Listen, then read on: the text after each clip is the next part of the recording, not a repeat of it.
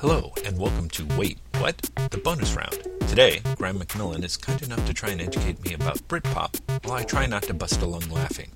No comics were harmed in the making of this podcast, or mentioned for that matter, so we're including this strictly as a bonus for those of you who might enjoy this sort of thing. Thanks for listening. Hey, Oasis. Well, Noel's left now. It's the end of an era. Yes, the end of a really dumb era. it's like I didn't, say, I didn't say it was a good era. I just said it was the end of an era. Okay. Yeah, yeah, yeah, and I agreed with you. But I, I then went on to clarify for you. Because, yeah, I was kind of like, oh, look at Graeme, he's talking about it. And I do love, actually, that blog entry about, about Oasis was great. Because you're like, they were there, weren't they? exactly. But that's the thing. If you like, like, and I own every single Oasis album, even the late ones. but I couldn't honestly say I like them as a band. It's this crazy thing. I know, I know. It's one of the reasons why I think I'm always so sus- I can't help it. Anything that, that anyone's, whenever people start talking about Britpop, I just always get suspicious because the fact that they've Oh, got but here's all the. the, but Britpop is so much better than Oasis. Like Oasis is like the worst part of Britpop imaginable. Yes, but it, of course, because it ended up being the biggest, you know, uh, most um, unignorable part of Britpop. You know, it kind of, it, it everything else gets sort of tarred by association. So it is really hard. I mean, I know, of course, there's because there's uh, lots of other brilliant stuff that gets mentioned, but whenever people break it out, I'm like, no, you guys. You know, you, you guys went crazy for Oasis. You know, Yeah, it's like have, I, have do- I never discussed like the evolution of Britpop? That it starts as Britpop and ends up as dad rock, and that's actually the terms that the music press in Britain were using at the time. Dad Brit- yeah, the, the Britpop starts and Britpop's like Suede into Blur Mm-hmm. into Pulp, and then there's like that offshoot where it's like good-looking men in smart suits with haircuts doing songs influenced by the Small Faces and the Kinks. Okay, mm-hmm. Mm-hmm. and that's like one offshoot. And then you've got like your menswear, and then you get into bands like you know Elastica who are doing their own thing that's influenced by Wire, and you've got Sleeper, and you've got all those bands. And then parallel to that, you've got Oasis who are doing like lumpen parodies of the Beatles. I mean, my favorite thing about the Oasis ever is Grant Morrison's comment in a uh, letter call- column Invisibles, where he said they're the Ruttles for the '90s, and he's Yes. entirely right. and the best part was he was then like, "But there's nothing wrong with that," and again, entirely right. if you want, if you want the Ruttles for the '90s, there they are. But that stuff, that stuff all got called dad rock because it was people who wanted to make the music that your father was listening to and make it sound just like the music your father was listening to, using the same instruments as the music that your father was listening to. And it got called dad rock, and that's what Oasis, like Oasis, Paul Weller, that whole thing. Uh huh. Uh huh. That that was dad rock, and that's that what is ended up taking over. But yeah, dad rock is what it ended up being called. Mm, yes. Well, Dad Rock is it's worth knowing uh, because it was big, and uh, to to return to my original point, honestly, um, taking music advice from people in the UK after Oasis had swept everyone and everything and everywhere was for me it would be like taking uh, advice on where to attend church from somebody who had just drowned a witch. You know what I mean? Like you guys were just hysterical. Yeah, I don't like, think that there was the any bit of like- sense about it. After Oasis, you then got like Britain feeling guilty about Oasis and being like Radiohead. And it's like, really? You're going from one extreme to the other? Well, like that, I- that, was, that was the collective of Britain suddenly feels it should be a bit more arty. And it's like, no, stop it. Or, Or, like The Verve or Travis or Mhm. who the fuck is after Travis? Coldplay. uh, James and then Coldplay. yeah, and it was like, really? Really, you're going for Coldplay? That's honestly where you're going? It just, Yeah. yeah, yeah, it, it's, it went horribly wrong. Yeah, yeah, yeah. No, it was terrible. Well, and I mean, in theory, you could also say that because I, I would think that the sort of um, grunting hormonal excrescence of Oasis sort of helped, you know, launch the the Spice Girls as some sort of like, you know, antidote to that sort of like here's music that's just as stupid but by women. you know what I mean? it's okay. but um, no, but I mean, it's just I, I I don't know. I mean, Oasis really was something that if you lived through. I, I don't, and I mean it like that. No, I know. I took it like that can't really hate them either. Like you, are left in this weird thing where like you're affectionate towards them pretty much because it reminds you of being young. That's it. I, I'm, I'm, I know. I know, I know. It's hilarious, and that's what I love is is reading in that column where you're like, I really can't hate them. I mean, I loathe them, but I can't hate them, and uh, I love but, that. But it was also like so Oasis had like the first album and everyone was like, "Ooh, they're a bit good." Then they have the second album, which is like the massive album that everyone has, and they marked it like everyone in Britain's bought it four times or something mm-hmm. ridiculous yeah. like that. Um, and then they have the third album where like basically they all took too much drugs and made this terrible album. And it's after that that Oasis got interesting because about six months after the release of the album, Noel Gallagher goes on national radio and apologizes for the album like seriously, he apologizes for the album and he's like, "Yeah, this is terrible. I was just taking coke and I didn't believe what anyone was telling me. And people are saying maybe every song doesn't need to be seven minutes long, and they were right. And I'm really, I mean, this third album is like more than an hour long, and every song is like six minutes or longer. seriously." Um, and so he goes on radio and he apologizes for this album. Okay, after that, everyone in the band leaves apart from him, the drummer, and his brother. Mm-hmm. Okay, so he has to record this next album, which I swear to God has a song called "Where Did It All Go Wrong" on. like you can't even hide it that much. It's a song called "Where Did It All Go Wrong." It's it's so great. Uh, Literally, uh, couldn't fight Oasis's career. You couldn't. No one would believe you. Yeah, no, I know. Well, because it because it, I don't know. Well, that's it. Because it really seems like it seems it's impossible that anyone could do Spinal Tap after Spinal Tap came out.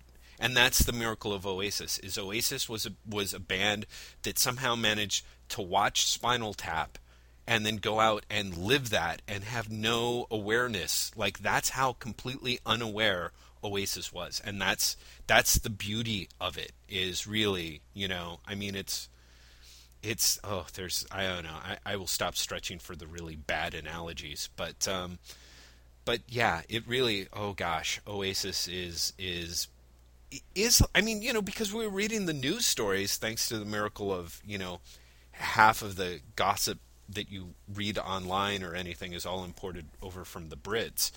You know it's it's like you're you're reading about the the Gallagher brothers like fighting and slamming each other and it's just it really is absurd. You really do expect it to to you know that they they really you expect them to unironically have Stonehenge drop onto the stage of one of their shows and have it be 18 inches high. I mean, it really was amazing. I mean, something else got to remember is Noel Gallagher has left Oasis more than once. I know. I know. I'd like to be back this time as well. There's no way he's going to stay away because he has no other career.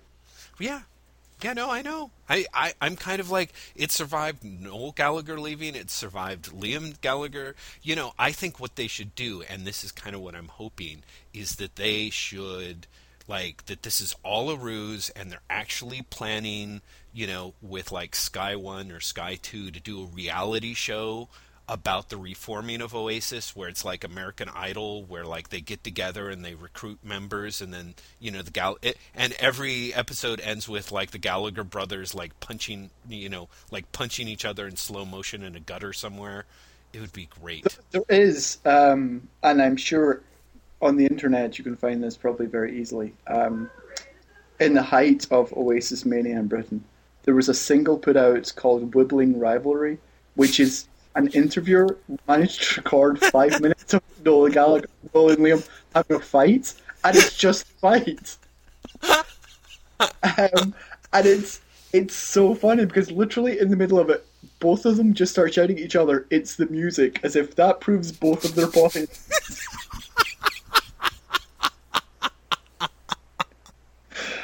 Really, like you've got to go on BitTorrent or something and try and find this because it really is. In fact, if it's not on Hype Machine right now, someone should put it on.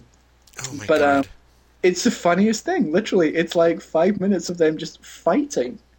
And like this was before. This is like when they've been going on for like two years. God knows what they, they're like now. What their fights are like now. Oh God, Graeme, this is just terrible. Oasis is like the worst thing in the world, and like all all of your compatriots, it's like your entire country was sniffing glue for like five years. It's just terrible. It's just terrible. But hey, come on! America has given us their fair share of terrible pop music as well that everyone fell for. I don't know. I, I always see this is this is See, the I- difference, and maybe it's maybe America, it's the size America, of numbers. Like, yeah, America as a country can't has never fallen for a band the same way that Britain falls for bands. Well, and that's and that's what I think is the difference. Maybe it's just the large amount of numbers. It's like no matter what's incredibly stupid and embarrassing, there's a huge contingent that is uh, in America that is embarrassed by it while it's happening. Oh, but yeah, lots, you're, lots of people were embarrassed by Oasis while it was happening as well. It's just yes, that, I know. While they were buying their fourth copy of the exactly, album, yes. but that's the thing. Like, I swear to God, it was such a weird thing because Britpop was actually weirdly uniting and divisive at the time. Mm-hmm. And I mean, there was a big fight, and no one believes this now. But like, if you were in your twenties in, in like 1995 or whenever it was, Mm-hmm. uh, the Blur versus Oasis feud. Like Yes. people got got physically violent about it because both bands were releasing a single on the same day. I know. I, I've actually the worst part is I've read this on Wikipedia. I, I don't remember how or where I ended up reading about this, and I swear to God, I honestly thought that they were making this up. This whole like, And the best part was like deal. it was it was arguably both bands' worst single ever. and I like to point out I bought both. I, was, I was Switzerland. I bought both on the same day. And uh, I I got uh, Blur's Country House, which won. It got to number one. Um, and Oasis- right? Wasn't there some bet or something where like one didn't didn't didn't the Gallagher's say that they would break up if Blur's album hit number one before theirs did, or I can't even remember this, but that was that was around the time that Noel Gallagher said that he hoped that Damon and Alex from Blur died of AIDS. yes, And strangely enough, people were upset. I don't know why. Why anyone would be upset at that. Um, but yeah, so and then because of that, the best part was, do you know what the world got out of that whole thing? What? They got Noel Gallagher covering "You've Got to Hide Your Love Away" for World AIDS Day that December. oh, That, that's that, right. that was his apology. His apology was he covered that song and it went on radio.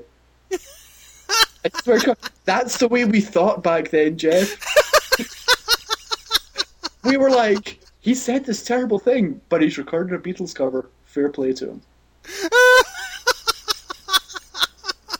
That's just how it worked. You weren't there, man. You don't understand. You don't understand, man. Charlie was behind every playlist. Yeah. Oh my God, Graeme, it this was- is hilarious. was, it was so terrible and yet wonderful at the same time. There, there's really, unless you were living there during it and of the age to, like, legitimately care about, you know, what was number one in the charts at the time, which in Britain, of course, means anywhere between like 10 and like 50. Because, yes. You know, everyone cares about pop music in Britain. It's a really crazy thing. Yeah. Yeah. Uh, yeah. But yeah, like unless unless you cared and, and like were there during it, you're like, I think everyone was on crack. I think for those like three years, everyone's on crack. But Britpop in general is fascinating. 'cause you've got, besides all that, you've then got like 1997, after everyone's had their really big hits and their really big albums. They all come back with these oh shit, we never wanted to become famous albums Right.